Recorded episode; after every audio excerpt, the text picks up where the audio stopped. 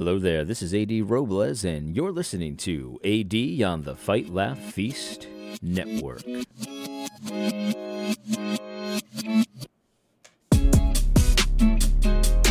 All right, well, let me say this. If you have not considered doing so, please consider purchasing a copy of Social Justice Pharisees Woke Church Tactics and How to Engage Them. You can go to adrobles.com, that is A D R O B L E S.com, and purchase a copy. There's a link to my eBay page where you can get a copy through eBay, or if you'd like to email me at ad at adrobles.com, let me know how many copies you want, and um, I can bill you directly that way as well. Also, we can do some trades. Um, a lot of people have been purchasing books for silver. One person even used a small amount of gold to purchase some books, which of course I appreciate, and we can work on that exchange uh, through email.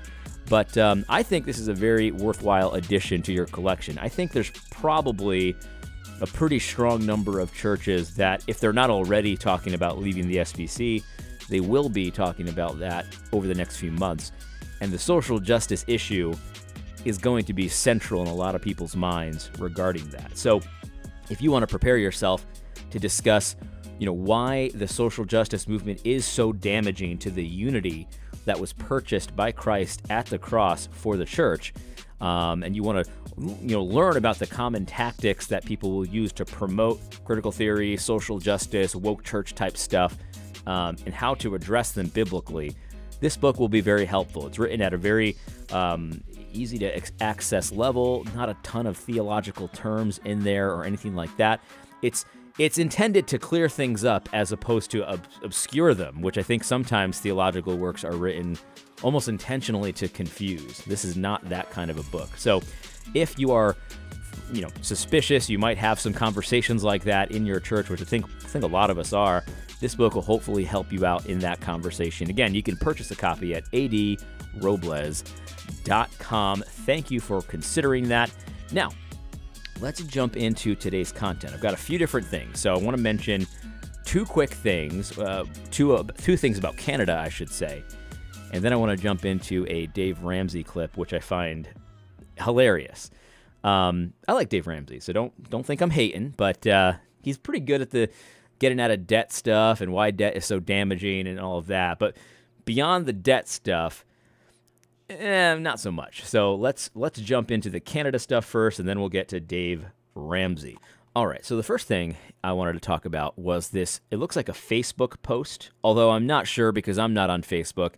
But somebody had sent this to me regarding Paul Carter. Now, Paul Carter is the Gospel Coalition Canada writer who has done his very best to pretend that the pastors being arrested in Canada in his in his country, uh, they don't even exist. And he's also done his very best to you know try to shame anybody who would call pastors being arrested for having church on Sunday persecution. He he says that it's it's not persecution, even though the Bible calls that persecution, even though Paul himself in other articles calls that persecution. No, no, the state can do no wrong. They are not arresting pastors because they refuse to not hold church on Sunday the way they've been uh, uh, instructed to by the state, who has no authority over the church. Um, that's not persecution, according to Paul Carter. But this is not about persecution. This this Facebook post, it's a very long Facebook post. So we're not going to read the whole thing, but it's about vaccines which, you know, if somebody wants to promote, you know, a vaccine or something like that, I don't have really a big problem with that. I mean, I don't do research into vaccines, I don't know a whole lot about them. And so if you think it's a good idea to get a vaccine and you want to, you know, display the fact that you've got a vaccine and you've got the official, you know, position of the state, that's fine. I, I don't have a problem with that. But the way he promotes this vaccine here is so manipulative. It's scripture twisting, and I, I just couldn't even believe what I had read here. So I want to share this with you. Now, he talks about, um, you know, how he's very proud of the fact that in his province, you know, people that have gotten the vaccine, the rates are higher than other provinces. Very weird thing to kind of brag about, but that's what Paul Carter, that's the kind of guy Paul Carter is. The first question he talks about is Is the vaccine the mark of the beast? I don't really find that all that interesting. I don't really care. So I'm gonna I'm gonna pass along that thing. Now here is here is the next couple of things, right? So he addresses, you know, the couple claims it might cause infertility and it was produced too quickly. And he says this. Listen to this. He he, he I just couldn't even believe this. So, as far as I know, Paul Carter isn't a doctor. I mean, he's a pastor. So if he's a doctor as well, that's pretty impressive. He finds finds time to be a doctor as well as to be a pastor. I, I didn't think that much time existed in a day, but apparently Paul Carter, if he's a doctor, is, is doing it. So he, he makes some claims here. He says it make he, he's responding to people's hesitation that it was produced too quickly or it might cause infertility. And he says no, there's no medical evidence that it it, it causes infertility. It, same thing as the no evidence of voter fraud, of course. Uh, there's no evidence when you're not looking, of course. Anyway, so it doesn't cause infertility, according to him, and it was it was not produced too quickly, according to him.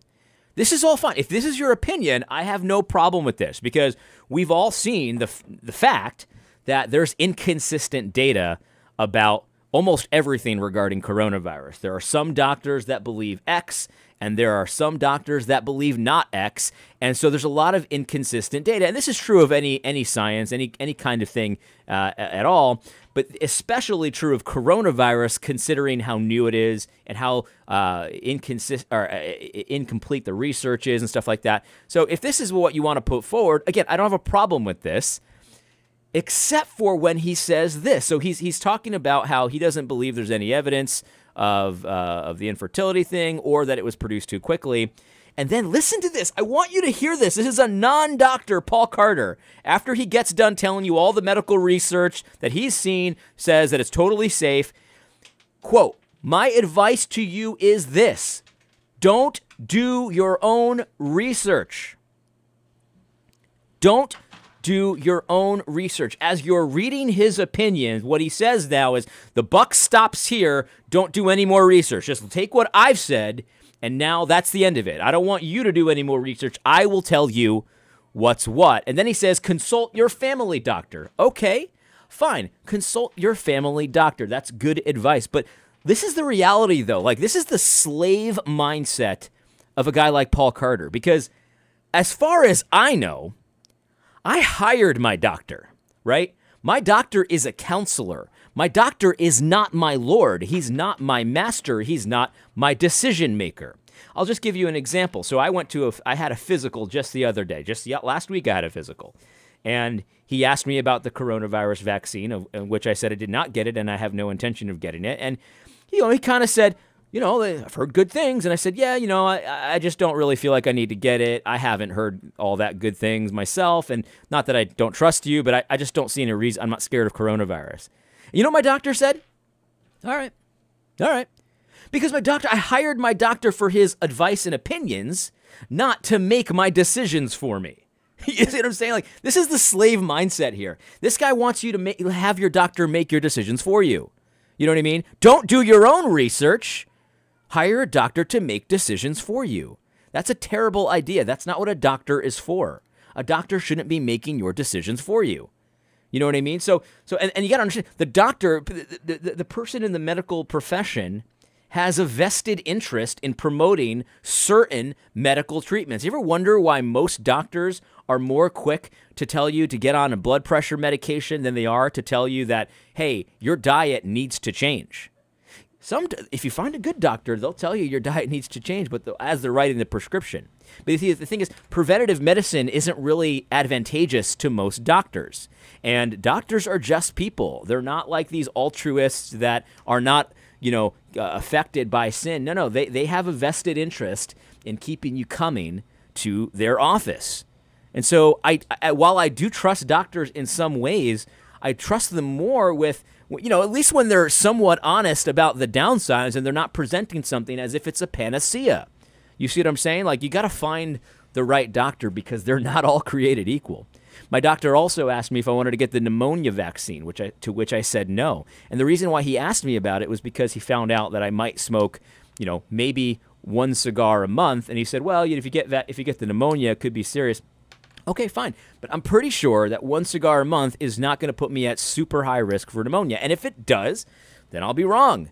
But what I don't want to do is necessarily, you know, pump myself full of different vaccines and chemicals and stuff like that on the low chance that I might get the coronavirus or pneumonia. Now the thing is, like, I ha- I, ha- I have asthma, right? So I understand that there's certain things that I'm at a greater risk at. But again, the doctor works for me, so you know I'm not gonna I'm not gonna just cave to every single thing a doctor says. But it's, it's amazing to me though because if his if his advice is really go to your doctor, then why did he give me all this other advice? I don't know, but he certainly thinks that he knows a lot more than you do. Now, this is the part that I thought was completely unbelievable. He says this I, I, I kid you not, I'm quoting him here. He says, Lastly, if you are a Christian and choose not to get the vaccine, be very careful about communicating that in public because the Bible says, quote, give thought to do what is honorable in the sight of all. Romans 12:17. The vast majority of Canadians think that it is honorable and loving to get the vaccine. A small risk by you will help get the rest of us back to normal and make grandma and grandpa safe. That is honorable in the sight of all. So if you decide not to get it, don't attempt to justify your decision by appealing to your Christian faith. That wouldn't be honest and it wouldn't be helpful. There is nothing in the Bible precluding you from getting the vaccine. That might not be true, by the way, depending on how the vaccine was developed, Paul. But I understand that that kind of thinking is a little bit too complicated for you to even address. Like it's there's no nuance here at all. It's just like don't if you don't get the vaccine, don't t- keep your mouth shut about it because you're actually disobeying the scripture. This is where he starts to twist your twist the scriptures to try to get you to do what he wants. He wants you to get the vax, and he's trying to make it seem like the Bible actually commands you to get the vax because you're supposed to do what's honorable in the sight of all, and most Canadians think it's honorable to get the vaccine. Therefore, now you're duty bound to get the vaccine, or at least if you don't, to keep your mouth shut about it. None of this is true, by the way. Paul Carter is making this up. This is the it, there's nothing that biblically commands you to get this vaccine or any vaccine for that matter. That's all false. But for a state worshiper, the state has spoken, his God has spoken, you shall get the vaccine. And so Paul Carter will do literally anything he needs to do to get you to get the vaccine, including twisting the words of the actual God that is there. Guys, this is no small thing. God will not be mocked this way. Paul Carter is taking the Lord's name in vain here, by definition. And that's a big problem for a guy like me. So, I mean, Paul Carter certainly strikes me as completely given over to the state cult, the, the, the, the government cult. I mean, this is the kind of guy that literally says, no king but Caesar. It's pretty gross, it's pretty disgusting, but that's enough Paul Carter for now. The next thing I wanted to talk about is this from Protestia. Let me just see if I can get you to see it here. Yeah, Protestia. So this is um, this is uh, the new website of Pulpit and Pen, right? And you know, you, you you've been trained just like I have that Pulpit and Pen is the devil, right? nothing is worse than J.D. Hall and Pulpit and Pen. They're the they're the worst people around. They they they, they always lie, and nothing that they say is, is true. I even saw that um, someone had said that um, these are this is not the kind of voice we need right now. Who's that guy that said that? Oh man. I don't remember. Sorry, I don't remember who said it, but you know, official kind of nice guy type thing, and uh, and all that. But the thing is, like, guys, like, I don't like all of Protestia's work. You know what I mean? I, I don't. But the but the reality is that that Protestia is not the devil, and in many ways they outperform the the the the, the official nice guy sources like Gospel Coalition. See, Tim Stephens is the brother who was recently arrested in Canada for not shutting down his church the way the Canadian Crown told him to. The way Paul Carter says you must obey because apparently he worships the state. So Tim Tim Stephens was arrested, and Gospel Coalition is busy not doing anything about it. They're not. They're, they're most of them are pretending it didn't even happen. He doesn't even exist. They're not even na- naming him or mentioning him. And if they do, they're like, "Well, it's not persecution. He should have done what he was told." Like that's Gospel Coalition for you. The nice guys. They're the nice guys. They're sipping their soy lattes and they're super nice and they'll and they'll tell you if you share a Protestia link, you shouldn't do that. There was one. There was one guy. There's an old, old brother in my town when I lived in Vermont, and he shared a, a Protestia link back when it was Pulpit and Pen, and it was a true article. I mean, it was you know, listen, like like I said, I don't like all their articles, but this one was a really good one, and Um, and uh, an official Gospel Coalition guy, he got on his holy robes. He he got done sipping his soy latte with his carb loaded uh, breakfast, and he said, "Brother, that's they're slanderers. You can't share that article. That, that, that, that you, you can't do it." And it's like, yeah, okay, but what's wrong with the article? Well, there's nothing wrong with the article. That's that's the point. There's nothing wrong with the article. But anyway, while the nice guy gospel coalitions are busy getting their third, you know, latte, Protestia is over here saying, "Hey guys, like you know, Tim is pro- Tim. Tim probably feels alone.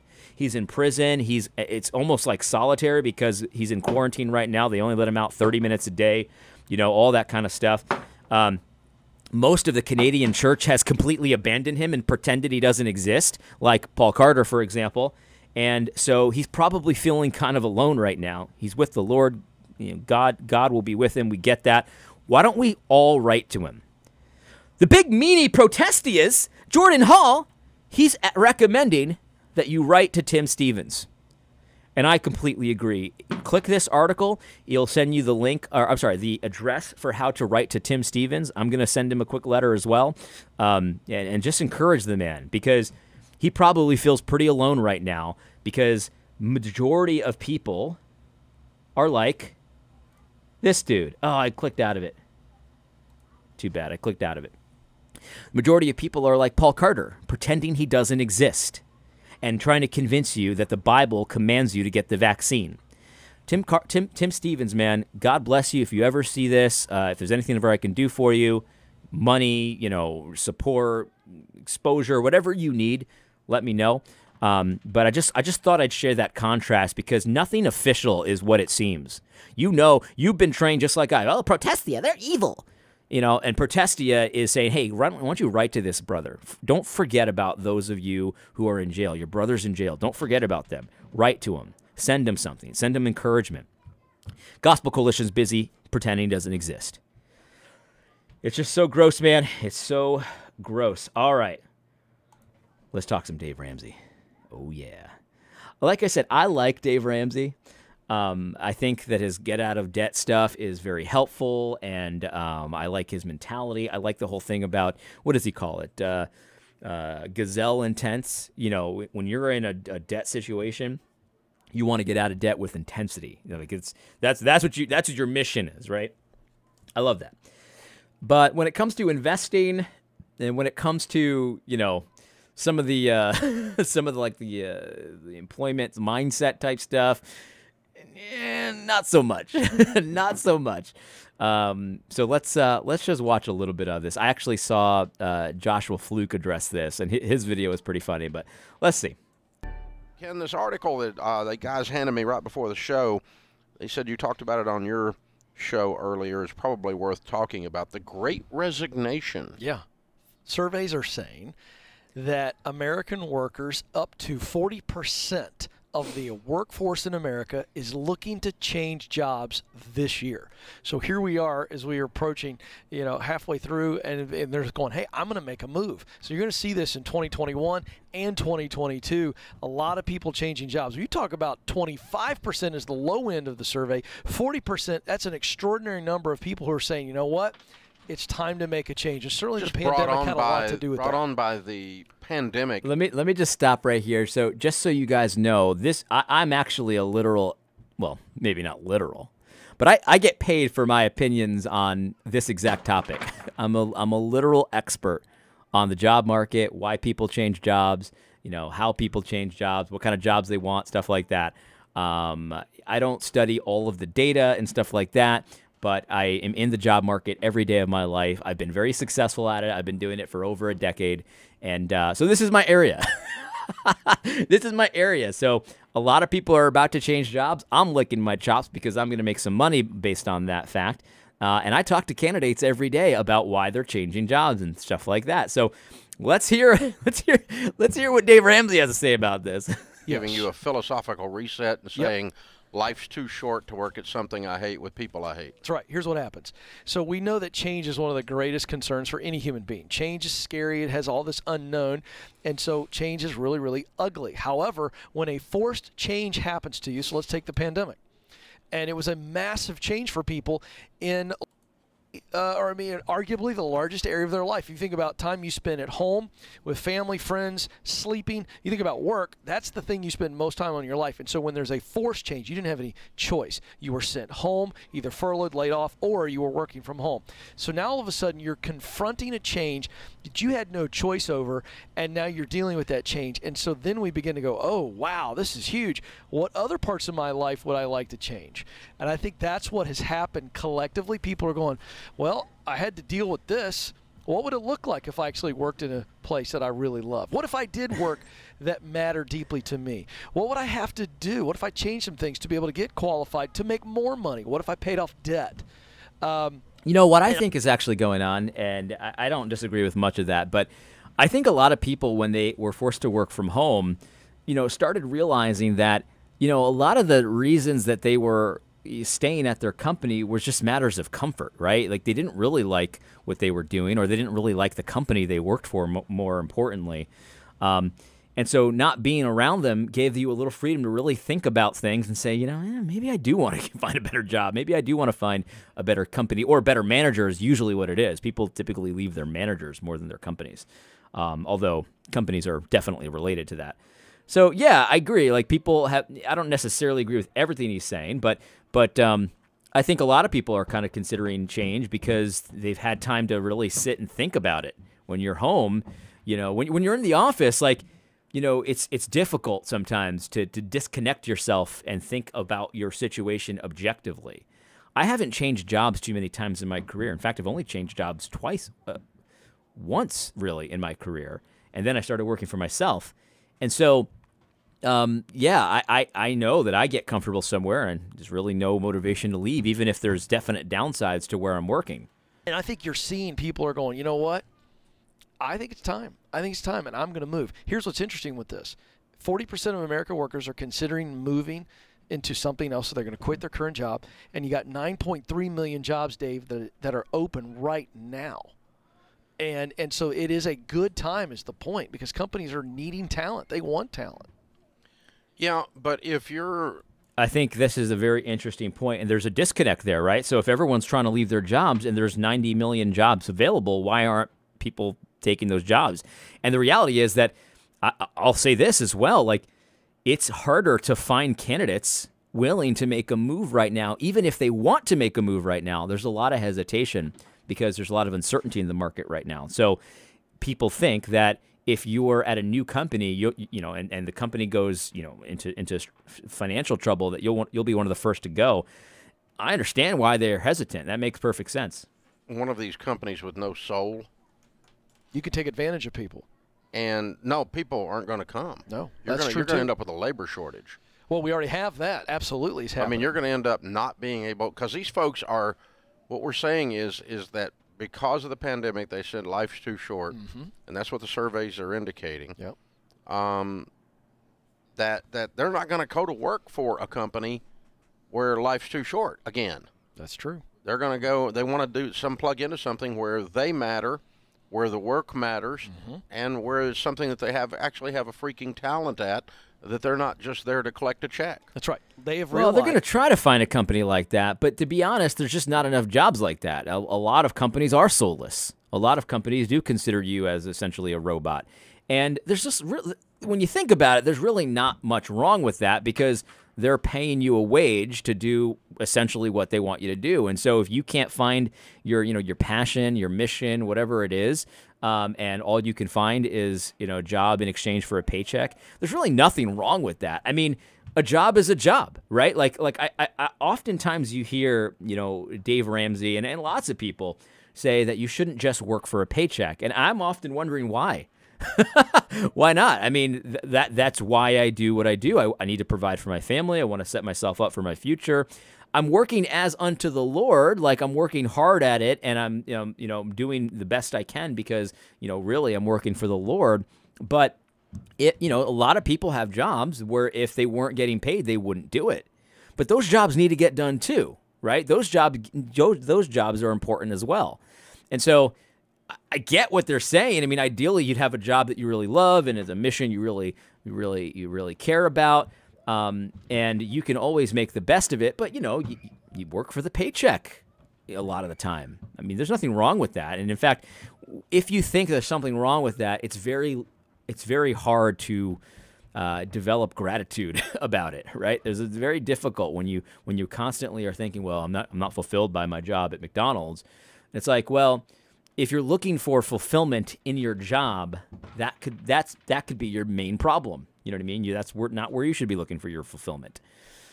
Nice life is too short. Crusade-driven organizations That's like it. Ramsey. That's it. See, we all long to I think we'll benefit from this. We will benefit from it. I'm going to tell you this: the Ken Coleman Show uh, and Ramsey Solutions, we're positioned to help a lot of people make this move, because now they, they they need to know what they're looking for. Some of them don't know; they're just going, "This isn't it." And so, what we teach every day, as you know, Dave, on the Dave on the Ken Coleman Show, is, hey, use talent as your tool. Your talent are premium tools. You do work you love. We call that passion. You just love the work. And then that work creates a result that matters deeply to you. So when we hire people, I, you know, I, I, I, I- I, I just, I, I don't agree with him completely. Again, it's ideal if you can find something that you're really passionate about, and if you can make money on that, and usually you can, then great, more power to you. But again, it's okay to have a job and to work hard at it and to work your butt off and to uh, rise up the ranks at a job that it's not your passion. You, you, you know what I mean? Like the majority of my income comes from a job that I like, I, I enjoy it, you know, I'm good at it. Um, but if you ask me, is it my passion? Probably not. Probably not. I, I I'm probably more passionate about the YouTube content that I do, which is less than five percent of my income. You know, you know what I mean. So like, if I just decided to follow my passion and to do YouTube, and I'm only making five percent of my current income on YouTube, that would be irresponsible. you know what I mean? But it's okay because I'm working as unto the Lord and I'm going to do what I have to do to provide for my family. And um, I'm doing YouTube because I like it. And maybe one day it'll be 90% of my income and I'll be able to do it more. Um, but the point is like, like, like, this this mindset of like if I'm not passionate about it, then I gotta find my passion. I gotta totally find my passion. It's like, eh. I mean, there's a lot of people that make a ton of money doing stuff that I'm pretty sure they're not passionate about, and that's okay. That's totally fine.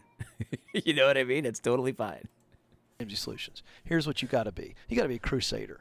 You have to be deeply, deeply committed to the results of hope, practical paths forward for people to turn their life around, whether it be on the Dr. John Deloney show with your mental, emotional health, the Ken Coleman show, turn your career around, uh, or turn your money life They're around. cru- it's a crusade.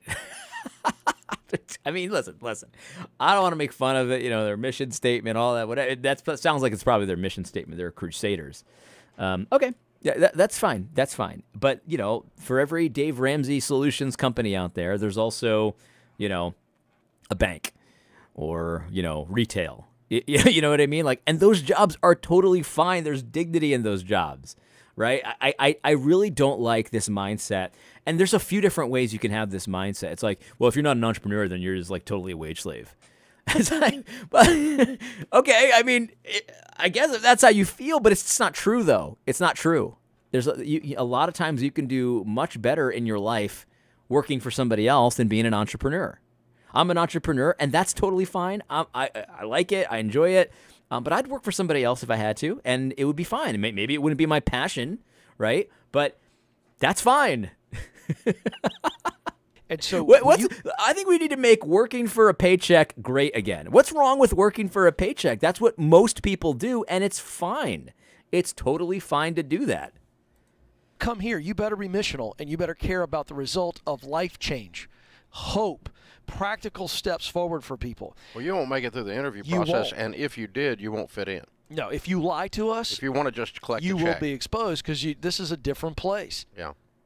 Yeah, It's not a different place, though. Every startup says this.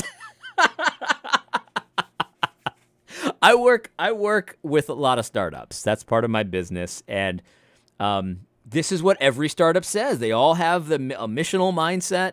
Maybe they don't use the word missional because that's an evangelical word, but they're all missional. They're all purpose driven. They're all they're all these things, and that's fine. I'm not saying it's bad to be what everyone else is, but like let's stop pretending that this is like some kind of unique thing. This is what every company says. Uh, well, I mean, we We. we were talking about that this morning and stuff. I mean, we this is how we do things. Yeah. And not everybody needs to be a we. That's true. You know, so Well, you, yeah. you may if you if you want to just say, well, I've got a degree in X, and so I have a sal- sa- I have a talent, Yeah. And you should just pay me for delivering on that talent. Yeah. Nope, Yeah. It's not Nope. going to happen. nope. That's why we're getting so many developers coming. Oh yeah. Because develop, we, we work a developer uh, 40 hours a week, not 80, That's right. and we work a developer uh, where they're writing code, doing something that matters. And so when they woke up during the pandemic, they didn't wake up and go, "I hate my job." They woke up and went, "Man, we've got a lot of people need our help." Yeah, that's exactly right. And so they're going, hey, I know that if I'm in here in this company coding, that it is going to be directly tied to transformation. See, I think that's I, I, That's what I- everybody wants is to make a difference in their So, work. but that's what everyone does. I, I, I, oh, this is the thing. Like, okay, I, I'm not trying to be critical here, but but every company who develops any product, unless it's an illegitimate product like porn or something, but like. You know, I, I work with companies that develop a, so, a software that does a very specific thing very, very well.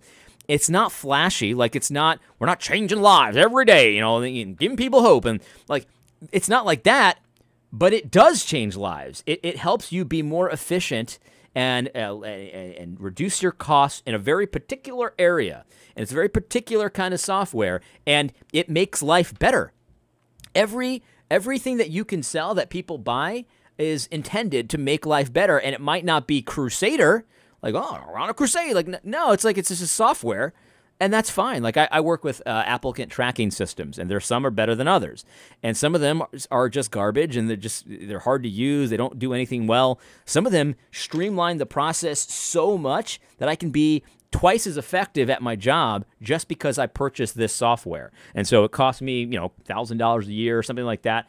But I bought it, and I could be twice as effective at my job. I make twice as much uh, revenue that I would if I didn't have this software. That makes my life better. In fact, it makes the world better because it matches people up with the right jobs, and then those people are, are producing a product or a service that people buy that makes their lives better, that they exchange for cash.